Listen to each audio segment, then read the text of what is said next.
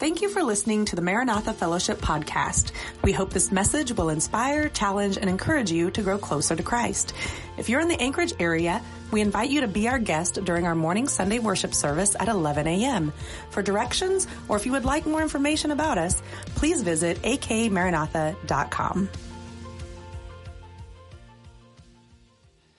It's my, uh, it's been um, my passion, and uh, I feel like my call. Uh, since I was in Bible college, I kind of got the the desire to make sure or to see that people knew the Word of God, and so it's been a real passion of mine. And I want to talk a little bit about that tonight. Um, we'll be in First Corinthians chapter ten, and we'll look at verses one through thirteen. I'm going to grab my Bible here. And so if you want to turn there, you can. But in the meantime, let's uh, let's talk about um, reading the Bible. When you read your Bible, you're going to find that there's a lot of different things in there. How many found that to be the case? You might wonder what these things have to do with me. And, and one of the reasons that that might happen is that we think of the Bible as one thing. And we think of it in terms of uh, it giving us commands, that it's a book of rules. And it does have rules, uh, but it's more than that. And so Um, what kind of things are there in the Bible? What kind of uh, things do you find? Ten Commandments. Okay, so why don't we call that law? Can we do that?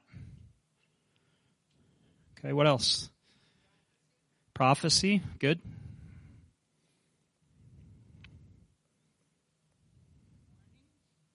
Okay. Um... Genealogies are there. Let's kind of group some of these together. I, th- I would consider warnings under law mostly. It overlaps into some other categories. Genealogy. What's another? What's another? What does genealogy really do in the Bible? What is it? History. Okay. When we're thinking about um, our genealogies, we're thinking about history. Okay. Parables. Okay. Stories. Um, let's see what that might be under. That might be under another category. When Jesus was teaching in parables, what was he? What was he doing? I already said the verb, but teaching. Okay, so teaching. Okay, and what else do we have? Anything else you can think of? Poetry. Okay, why don't we call that? If you're all right with this. Worship. Okay. Poetry. What what kind of um, things are poetry that are also worship? Psalms, right? Okay. Is there anything else that we might add to this? What is it? Proverbs. Okay. Proverbs or wisdom. Why don't we call that? Why don't we call that wisdom? Let's see if I can undo this here. Yeah. Okay, wisdom. All right. So thinking about all of these things here, what are some things that? What are some uh, areas of Scripture that would go under prophecy? Okay, miracles. Thinking of uh, books of the Bible, Revelation. Okay, Daniel. There's a lot of places, aren't there? Yeah, those are all part of prophecy. So major, minor prophets, um, and they have apocalyptic, which is part of prophecy too. That's Revelation. What about law? Any anywhere you would think of as concerning law? Leviticus. Okay, let's just put that right here attached to that. We'll put these here attached to this. Worship, we said Psalms. Okay, history. What kind of uh, books are included there? What's that? Genesis. Okay. Yep. We'll put historical books if that's not too redundant. Wow, that's sloppy. Okay, what else? Wisdom. Proverbs, and any others? How about Ecclesiastes? Okay, teaching. Any books you think of as teaching?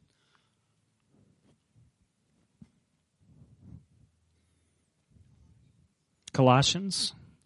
Okay, how about the letters of Paul? They call that didactic, which means teaching. Okay, so we have all these different areas of Scripture. And uh, I wonder, as we, we think about this, if uh, we come to the stories and we sometimes maybe don't know what to do with those. Um, we come across stories, and there's a lot of stories. What do we what do we do with the stories? Well, let me suggest that we don't we don't skip them, because we might wonder, what does this really have to do with me? Because that's a long time ago, and those things are happening to them, and they're not happening to me. Um, what do we do with them? And uh, I would suggest don't skip them, because they're a way that God communicates with us too. We like um, we like to be told straightforward things. Like a lot of the lessons we would prefer are straightforward things like do's and don'ts. Okay, that's easy. We li- we like that. Um, but when we say stories, uh, I don't mean fictional stories, because these are not ju- these are not fictional stories. A better description is uh, historical narrative. A narrative is a story. Historical means that it really happened in time. So when we read through our Bibles, we're not at, we're not thinking that, man, those are wonderful fairy tales. It's too bad they're not true, but we can still get a principle from them. There's people that want to treat the Bible like that. Like it's it's not a real thing. We just they're like Aesop's fables. They're not real, but there's a, a point that can be gotten from that. We think, I think, uh, I'm including you in this, I think we think that these are really true. These really happen. Are you with me? Now, this isn't just, it's fictional. This is historical narrative. And so we have a story and we can get something from it. And God has seen to it uh, to take this, uh, his interaction with people, and to record it so that we could learn from it. And we know this from other places in history. You know, was it Santayana, the um, the uh, philosopher, who said those who don't learn from history are destined to repeat it, right? Have you heard that before? That if we don't learn from history, we're destined to repeat it. And so God has given us stories so that we could learn. Some people don't think you should draw principles from historical narrative, but I think that that's because um, it's hard to be consistent with it unless you know the right principles. And after all, we have examples of Jesus doing this, don't we? Remember when... Uh, The disciples were, uh, I think they were picking grain on the Sabbath, right? And somebody somebody criticized them. And and what does Jesus, what story does Jesus tell related to that? Do you remember? About David and the showbread. So he goes back to a story to show that under the right circumstances, and he's he's appealing to a principle. And unless we kind of know the context, it's hard to link those. But the principle is that that life and humanity is more important than keeping the Sabbath rule. In other words, if somebody's life is at stake because they're going to starve, then you may have to pick some grain and eat that on the Sabbath. Just like David took the showbread, he was showing that there's a place for um, overstepping those ceremonies in order to preserve life. Okay, so he applies that principle. Paul does the same thing. But we're uh, in a in the West here. We prefer straightforward, uh, propositional truth. But in the East, where the Bible was written, people communicated truth through stories, and they still do. And and this is part of the way that uh, the Bible is given to us. Consider Jesus' parables, the uh, gleaning of truth from the story of the tower that fell. Do you remember that? That he's somebody. Uh, was was talking about God's justice, and and he said, Jesus brought up the story of a tower that fell on some people, and he said, were they under the judgment of God because some uh, thing happened to them? And uh, he was making a point from a story. And so I think it's important that we understand that the stories of the Bible are not just things that happen to other people. They did happen to other people, but they have a point for us as well. And so... Um, There's straightforward teaching, and then there's these stories that have truths in them, and these things work together. Second Timothy chapter three, verse uh, sixteen says, all Scripture is God-breathed and is useful for teaching, rebuking, correcting, and training in righteousness. Would you consider the stories of the life of David as part of Scripture? Yes? How about uh, the stories in Genesis, that part of Scripture? Okay, and and all the stories that are, are told throughout the Old Testament, that's part of Scripture, and the stories of the New Testament and the Gospels and Acts, that's part of Scripture. And so when the Bible says that they're useful, they're useful for giving us um, understanding of what the Christian life should look like.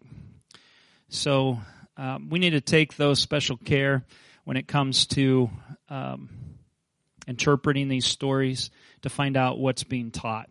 There's there's different, I hate to call it levels, but different approaches to this. Okay, so let's um, let's call the first one. Let's just be number one here. Let's call this um, universal imperatives. Okay, so a command that applies to everybody at all times in all places. Okay, so there are certain things that are, are true of that, like murder is a prohibition no matter what culture you're in, no matter what time in history you live in, right? That murder is wrong, okay? Murder, and just in case our mind is going, well, what about people who fight in battle? Murder and killing are two different things. When the Bible says uh, in the King James Version, thou shalt not kill, uh, that's really not a super great translation of that because there's a different word in Hebrew between murder and killing. Okay, did you know that? So there's a place for, and, and this is something that we need to hammer out as the church, there there may be a place for that's justified for justified killing within a context where you're protecting your family or fighting for your nation, where you're endorsed. You're not going out there because you hate that person and you want to take their life. You're stopping something, and I think that's different, okay? So, but we can agree that murder, premeditated murder, is wrong, no matter what culture you live in, no matter when you live, no matter what language you speak or where you're from. It's wrong, right? Murder, that's that's wrong. And so we see that as a universal imperative not to murder. Okay, that's true across the board. Then I would suggest that a, a second category, and, and this may have some overlap, but let's just say the second category here is warnings and prohibitions. Um And then we need to understand the reasons behind it. There are some prohibitions that are there for a reason, but they may not be universal. There may be exceptions to it, okay? So, for example, um, not working on the Sabbath, right? You remember what Jesus said, if a, if your ox falls in a ditch, you have to get it out, okay? Right? So there may be an exception to that. The warning is that we're not to...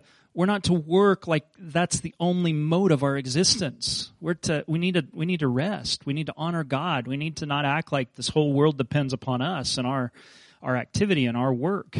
There's a place for rest, and it's a way of honoring God. And so there are warnings and there are prohibitions, but there are reasons behind those things. There's a spirit behind the law that stands there.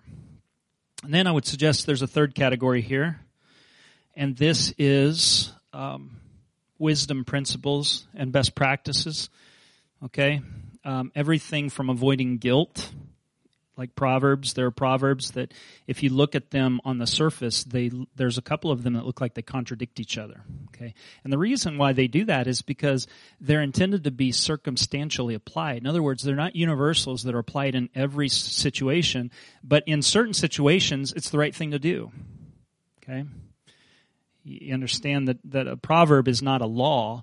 A proverb is wisdom about things. Like we don't, we have proverbs too, um, but they're not always one hundred percent the exact way to go in every circumstance. There are, they have to be taken circumstantially. Now I wish I could think of an example and that would help, but these are best practices and they can go from anywhere from avoiding guilt to avoiding embarrassment.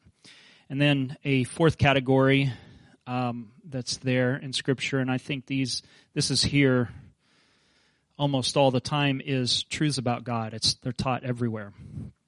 So you have your commands, but even in the command, you're getting a truth about God. Do you realize that?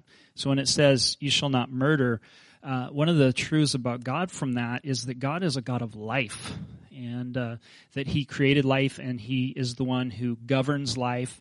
Um, telling the truth, you know, not bearing false witness. God is a God of truth, and we learn about that even from that prohibition. And I think you can find um, you can find these truths about God almost anywhere. All right, let's uh, talk about principles um, for gaining principles. Is that confusing or what? Principles about gaining principles. So we we come to a, a, a passage of Scripture, a story.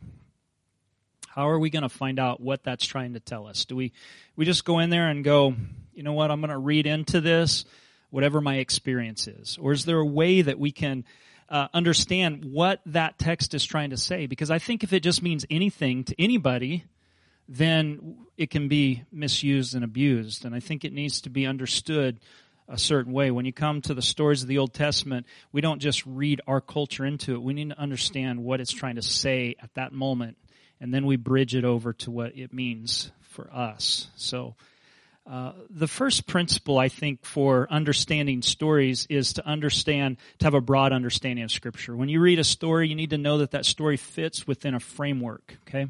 It's not isolated. It's not there of its own accord. Like, parables would be an exception to that because Jesus is just telling a parable within that setting. But um, when you're thinking about like the story of David, David's story is connected to what happens before and it's connected to what happens after that. We need to understand that there, it fits within a place of Scripture. And so if you're going to understand any story in the Old Testament or the New Testament, it's really good to have a broad understanding of the Bible. And so my recommendation to people is that um, knowing the Bible is hard work and it takes time.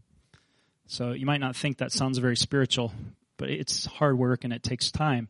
And I want to tell you a secret. The more you know the Bible, the richer it is. So here's what here's the point of that is that every time you read through the Bible and you add more knowledge to it, it gets deeper and richer. It's like one of those books that grows with you. Like you can read it at a surface level and you can get something out of it when you're four and five years old, right? But you keep reading it, and when you're ninety-nine, nobody hears ninety-nine, but so I'm just saying that if you're ninety-nine, you can still read the Scriptures, and you can get something deep out of it. It grows with you because there's a depth to it. I don't mean that when you're ninety-nine, you're going to read new things out of it, like you're going to, it's going to have a different interpretation for you, but it may have a different application. Okay, so that's really important. Understand as broadly as you can. Number two is consider the point of a particular book. So if you're reading um, the Chronicles, for example, we need to understand what the point of those books are. What is the point of the book? And the way you get that is you read through it and you ask the question, what is this about? And it and there are times when it tells directly what this is about. John is a good example of that. It says it straightforwardly. These things are written that you might believe, and that in believing you might have life in his name. So we know what John's about. John tells us what it's about. So we need to read the whole book in light of his purpose statement, that we might believe. So why is there seven signs in the book of John? So that we might believe. All of that is geared towards uh, what the book is about. Number three is we need to understand it in context. Um, so when you read, um, you read, for example, let's take Acts chapter, what is that, nineteen, when uh, the seven sons of Sceva go in and they uh, they try to cast the demon out of the man. Remember? And, and the guy beats him up and throws him out naked and bleeding. Okay. Remember that? The point that we get a lot when we understand the cultural context in Jewish culture, and those guys were Jewish, nakedness was seen as extreme shame. You didn't even let your siblings see you naked.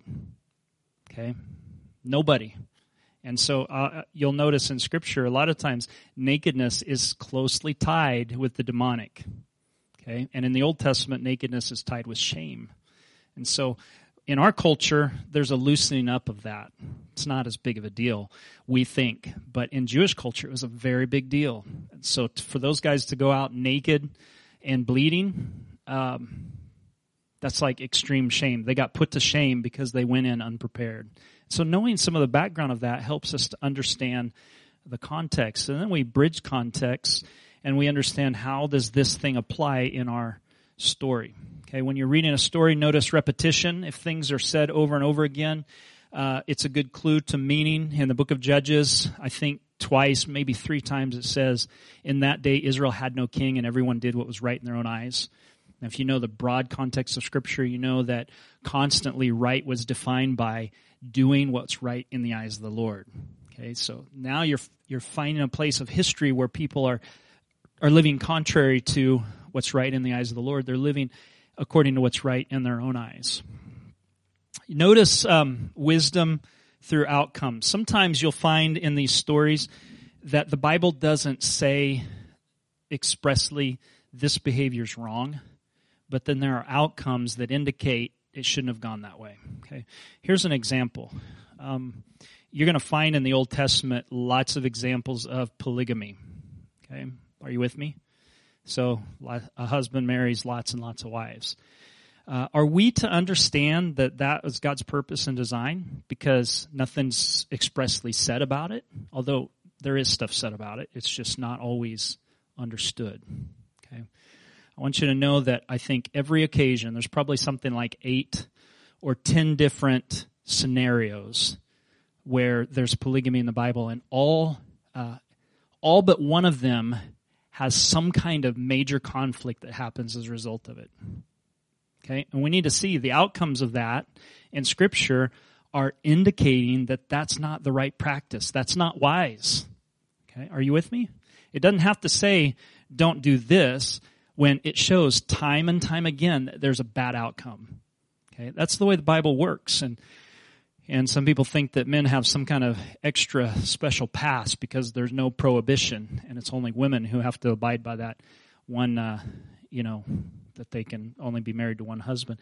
And actually, Jesus appeals to the beginning, and he says, this is how it was from the beginning, that a man, singular, shall leave his father and mother and cleave to his wife, singular, and the two, not three, not four, not eight, shall be one flesh.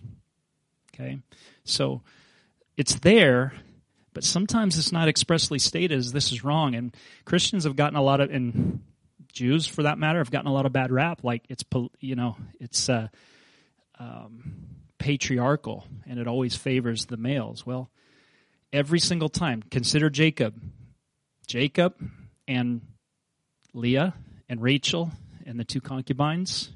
Do you remember the conflict that was happening within that family as a result of that? David had eight wives, and do you know that he had conflict within his family as, as a result of those half-siblings going to war with each other?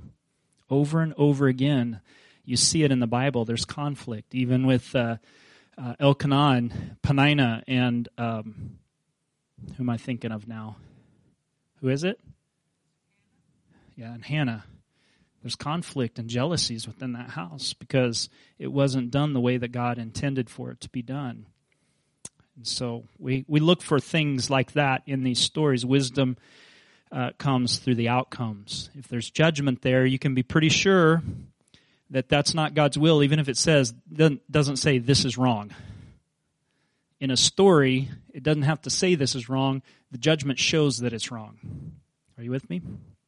Okay, and then you find uh, arrangement and selection, the way that things are arranged in Scripture and the selection of what's told and what's not told uh, gives some indication of what's trying to be communicated. Uh, then you want to listen for summary statements. Every once in a while, there will be a summary statement. I mentioned one already from the book of Judges. In that day, Israel had no king, and everyone did what was right in their own eyes. Okay, that's a summary statement. So all these stories happen, and then all of a sudden the narrator stops, and it tells us something. He tells us something about what's going on there.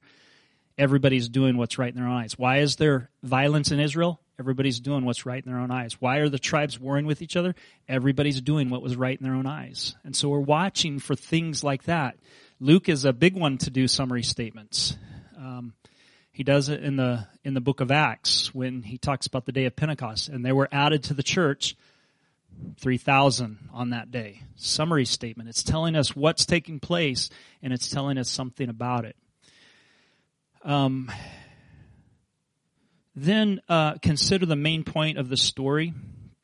Usually stories, uh, when you look at the the... more smaller portion, they call it a pericope, which is a small portion of a story. Uh, you look for what the main point of that is. What's the main point of it? And then here's the other thing, that not every behavior that is done by a hero of the faith is right. Okay? Sometimes we tend to go, they're a hero of the faith, so whatever they do gets a pass. And that's not true. Um, there, you have to take it case by case and, and look at it through the eyes of all of Scripture. Uh, when Elijah calls down fire from heaven, great, wonderful. When he goes on the run after that and hides out, that's not wonderful. That's not an example to emulate. We can't just pick a character and go, boy, I like them. I'm going to emulate everything in their life. We have to distinguish, and this is true in all life, isn't it, that you have to take things case by case. If somebody is prophetic and they give a word, okay, just because they gave a really good word before or have done it several times, that doesn't mean this word's right. You have to judge case by case whether something is right or wrong and not just based upon their track record. Now, their track record might be a good reason to consider strongly what they've said, but you also have to answer to the Lord for those things. So not every behavior uh, should be seen as right just because the person doing it is righteous, and not every behavior should be seen as wrong just because the person is unrighteous. Balaam sometimes has moments of greatness. Balaam's not a good guy, but he's got some moments of greatness where you see some things come out, like when um, the king of Moab wants to curse Israel, and and Balaam's like, I can't, I can't curse what God's blessed.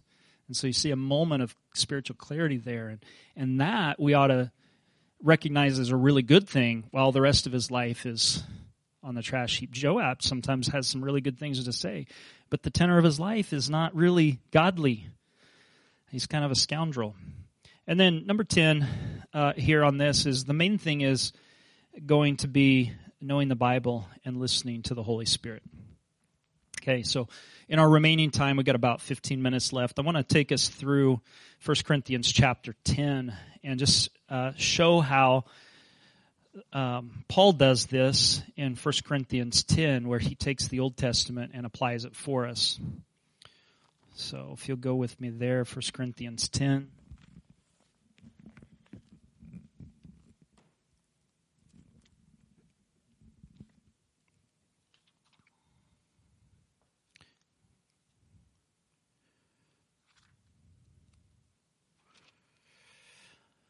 All right, look at what it says here in verse one. For I don't want you to be ignorant of the fact, brothers and sisters, that our ancestors were all under the cloud, and that they all passed through the sea. They were baptized into Moses in the cloud and in the sea. They all ate the same spiritual food and drank the same spiritual drink, for they drank from the spiritual rock that accompanied them, and that rock was Christ. Nevertheless, God was not pleased with most of them. Their bodies were scattered in the wilderness. Now, these things occurred as examples to keep us from setting our hearts on evil things as they did. Do not be idolaters, as some of them were. As it is written, the people sat down to eat, and they drank, and they got up and indulged in revelry.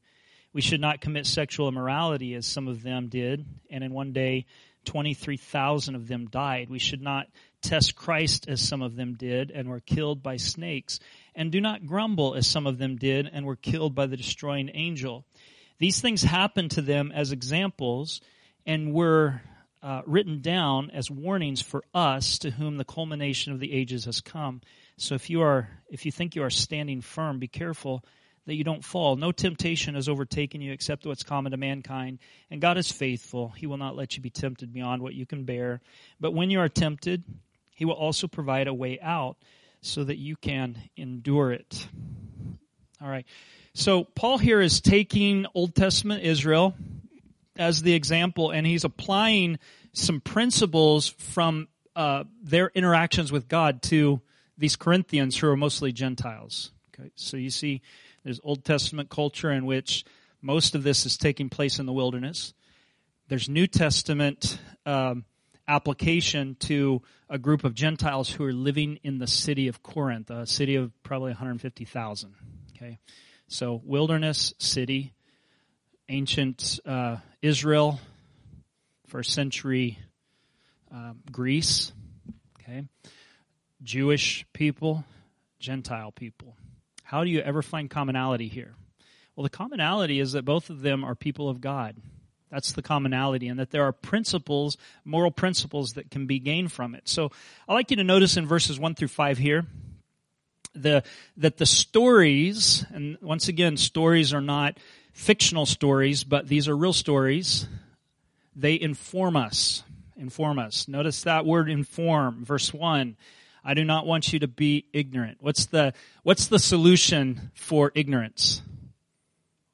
It's to be informed, isn't it? Like we, we need knowledge. We need to know. And so Paul is saying, I don't want you to be ignorant about these things, but let me teach you the story, or remind you, maybe a better word, of the story. These Corinthians, who are Gentiles, have some knowledge of the Old Testament. And so Paul is appealing to that, and he's saying, I don't want you to be ignorant. I want you to know something. Notice verse one, two says, our ancestors. What is, what is an ancestor? Usually. What is an ancestor usually? Somebody, what's that? Grandma and grandpa? Somebody in our family, right? Somebody before us in our family that we're the result of them. Okay? But here's the strange thing, is that none of these people that Paul's writing to, or most of them, I would suggest, there's probably some Jewish Uh, Christians in the bunch, but I think the majority, it's understood in Corinth, is uh, Gentile. That as Paul's writing to them, none of them descended from these people that he's talking about. None of none of the Corinthians descended um, genealogically from Old Testament Israel. So how can he call them ancestors? Anybody want to suggest something there? How are they ancestors? How are how are the ancient Israelites ancestors to us?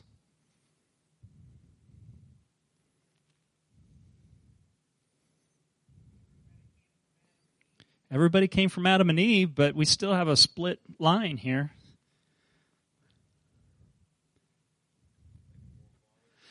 Their forefathers. How about ancestors in terms of faith? That it's not necessarily that they're Um, biological ancestors, but in terms of faith, they're the ones who preceded these Corinthians, okay?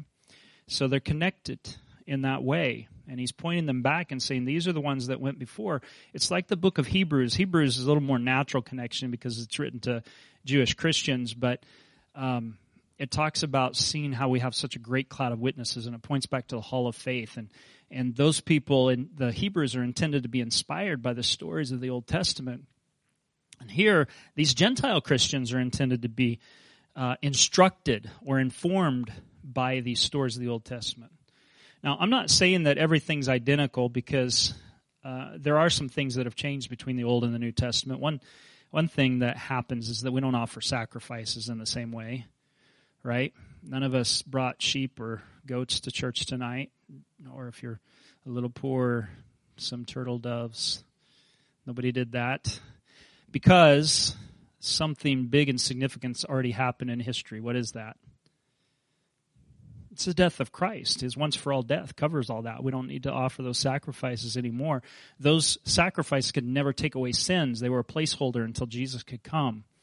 So now that's happened, so we don't have to do that. And it's not a national identity, so we don't have a government set up like you see in the Old Testament. Some people wonder, there's this extreme uh, view in some circles of Christianity called theonomy, where you believe that we need to we need to go back to every aspect of the Old Testament living in terms of law, so that we become a, have a civil government based upon Israel's model and all of that. And I think the whole point of that was to preserve a people until the outbreak of the gospel could come upon all the earth and affect people from every tongue and tribe and nation. So all of that was preliminary, but we no longer need to have that exact structure. Like, we're not a theocracy, we're a we're a republic, okay? And so it operates differently, but within that, there are freedoms to worship God and to be moral people under the banner of Christ. So they are ancestors in terms of faith. He relates to them with a kind of baptism. Uh, he says there in verse, I don't want you to be uh, uninformed, that all of our ancestors were all under the cloud. What's that referring to? Do you remember?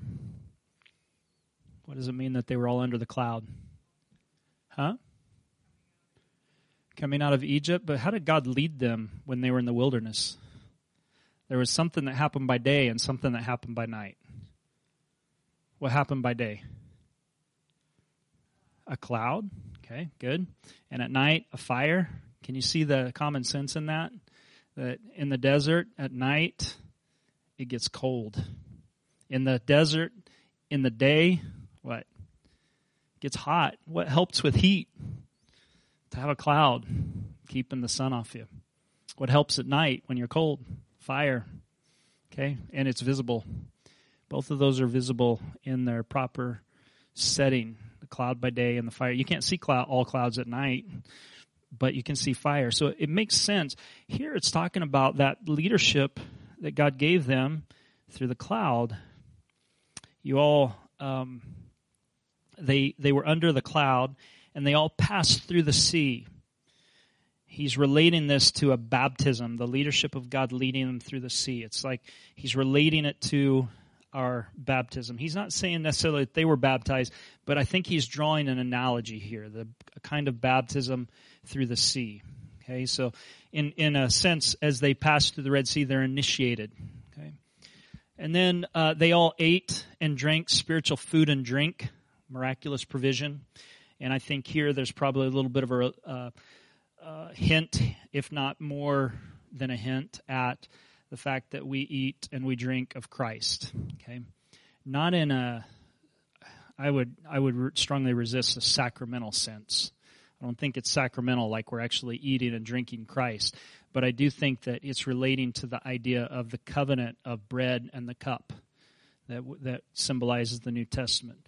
And they, they had a form of that, where God provided them bread, and he provided them drink spiritually, okay?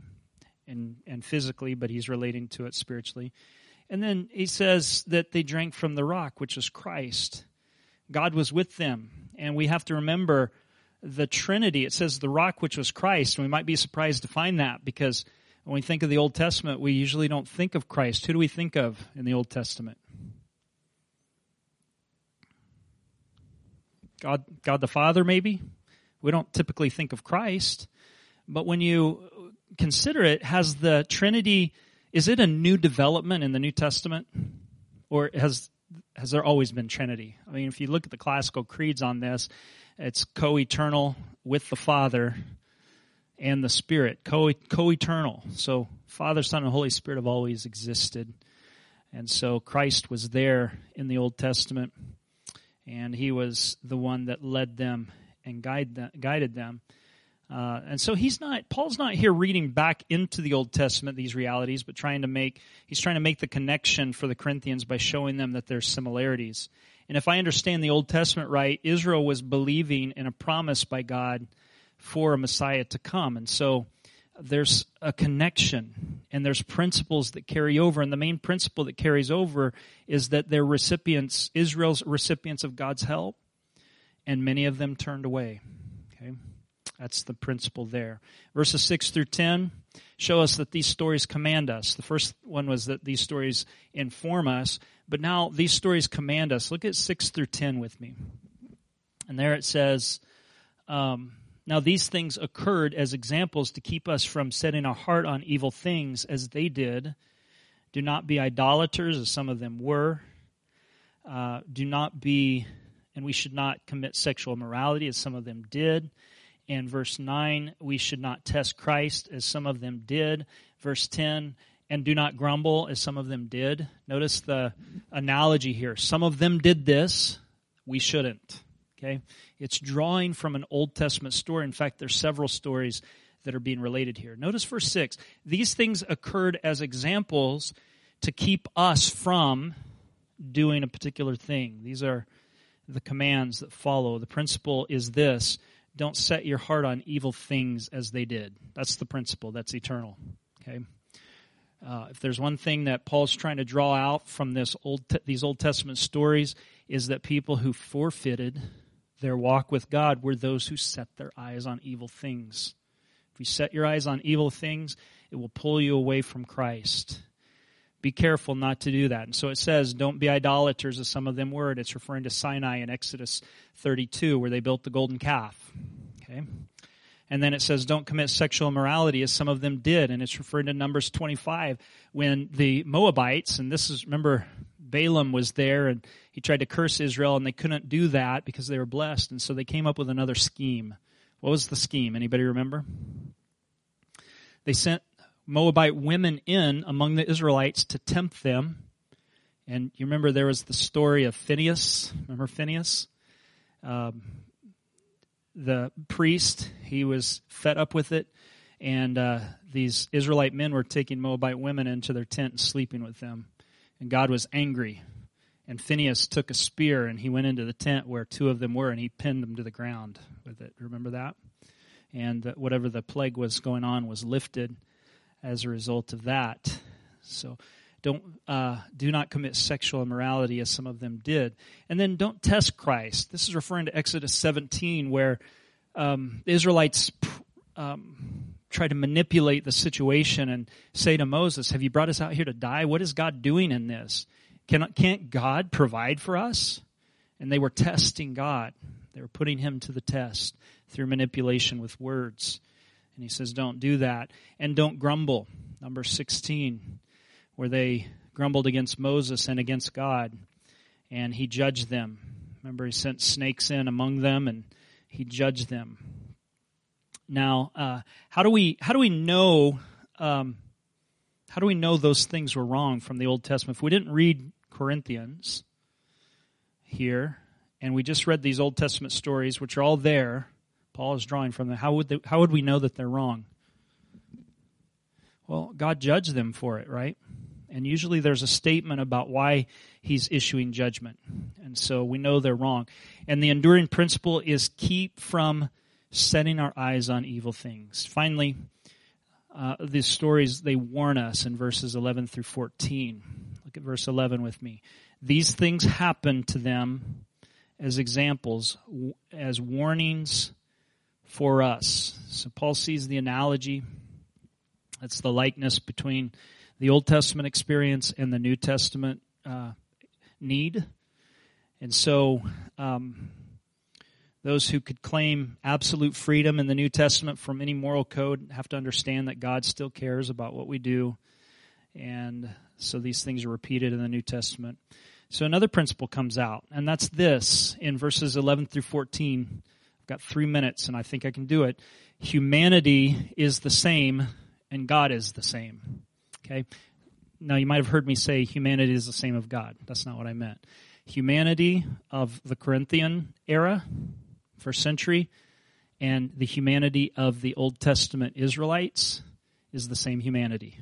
And the humanity of the Old Testament Israelites and the humanity of us today is the same humanity.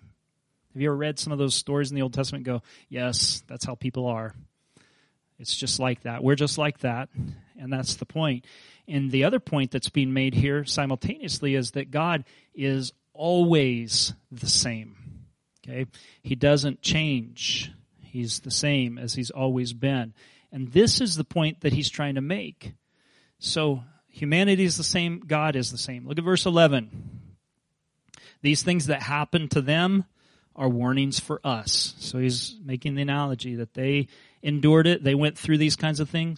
They're warning for us. How could that be if there wasn't some commonality between us? Verse thirteen, no temptation has taken you except what's common to mankind. This is making the point the temptations they faced are the same temptations the Corinthians faced. They're the same temptations we face. Okay, sometimes we believe the satanic lie that nobody's ever really seen the troubles that we have seen, and nobody uh, can understand the temptation that I'm going through, and nobody can really relate to me. And that's a lie. That's a lie. The enemy would have us believe that nobody's gone through. Yes, the arrangement of those events in your life may look a little different, but there's somebody out there that's gone through it. Whatever you've gone through, somebody else has gone through it somewhere. Okay, and And the general principles, if we back off far enough, you might have been betrayed by a friend, and another might have been betrayed by a spouse, but two people can, those two people can understand betrayal. Are you with me? okay? And so there's a commonality that can be shared within betrayal. It may feel a little bit different from one perspective to another, but betrayal has a certain feeling and uh, experience that goes with it. And so the temptations are the same. It's common to mankind. And then verse thirteen, God is faithful. And what is faithfulness except being the same as time goes on? Okay, faithfulness means being and doing the same as always has been done. And you can count on him because he will not let you be tempted beyond what you can bear. Now, does this mean that if a person feels like the temptation was too much for them, that this verse is a lie? Okay, let's put it another way. If you've ever been in temptation and you just felt like you weren't strong enough, let me ask you the question, could you have overcome that temptation? Yeah, you could, because the Bible says God will make a way of escape. And so that puts a lot of pressure upon us. We feel that we have to overcome that temptation, but you don't have to do it alone because the Bible says he will make a way of escape. So we can count on that too, that he will make a way out if we're looking for it. Problem is, a lot of times when temptation comes, we're not looking for a way out. We're looking for a way to satisfy whatever that is. Okay, so we have the same humanity as them. Don't think that we're above failure. Look at verse twelve. Notice what it says here. It says, um, so if you think you're standing firm, be careful that you don't fall. Why would he say that? It comes right in the middle of this whole thing about this commonality of humanity. He's reaching back into the Old Testament saying there's some things we can learn from them because their humanity's like ours. And it's saying that to us. And now it's saying, if you think you stand, be careful lest you fall. Why? Because we're human. And that's true of all of us. Nobody gets a pass. We sometimes get this thing that we're super spiritual and it could never get us. And that is a dangerous place. We need to understand that except for the by the grace of God, there go I, right? That it could be me having done that. I think you'll find um, these principles will come to us if we we look at Scripture, look at all of Scripture, try to understand that passage in its context, and ask the questions of what's trying to be said here. And we can glean principles that translate from one culture to another. The principle of this passage is don't... Don't set your eyes on evil things. Look to the Lord, and uh, he'll bring you through. All right. Hey, thanks for your attention tonight. Hope uh, you've been ministered to, and more importantly, I hope that you'll be students of the Bible. That's really important. We've been given a great uh, tradition as Christians to be able to read the Bible for ourselves, and we have literacy. And uh, God's Word is there, and it's rich, and it's for us. And so let's dig into it and receive all that God would have for us. Father, thank you. I ask your blessing upon what's been taught tonight. And I pray that there's something here that would resonate with us beyond this moment. And I pray, Lord, that you would open up Scripture to us and help us to see it for what it is. In Jesus' name, amen. Thank you for joining us today. If this ministry has impacted you, we would love to hear about it. You're welcome to message us at akmaranatha.com forward slash contact or message us on Facebook at Maranatha Full Gospel Fellowship. We pray you are blessed by the message and have a wonderful week.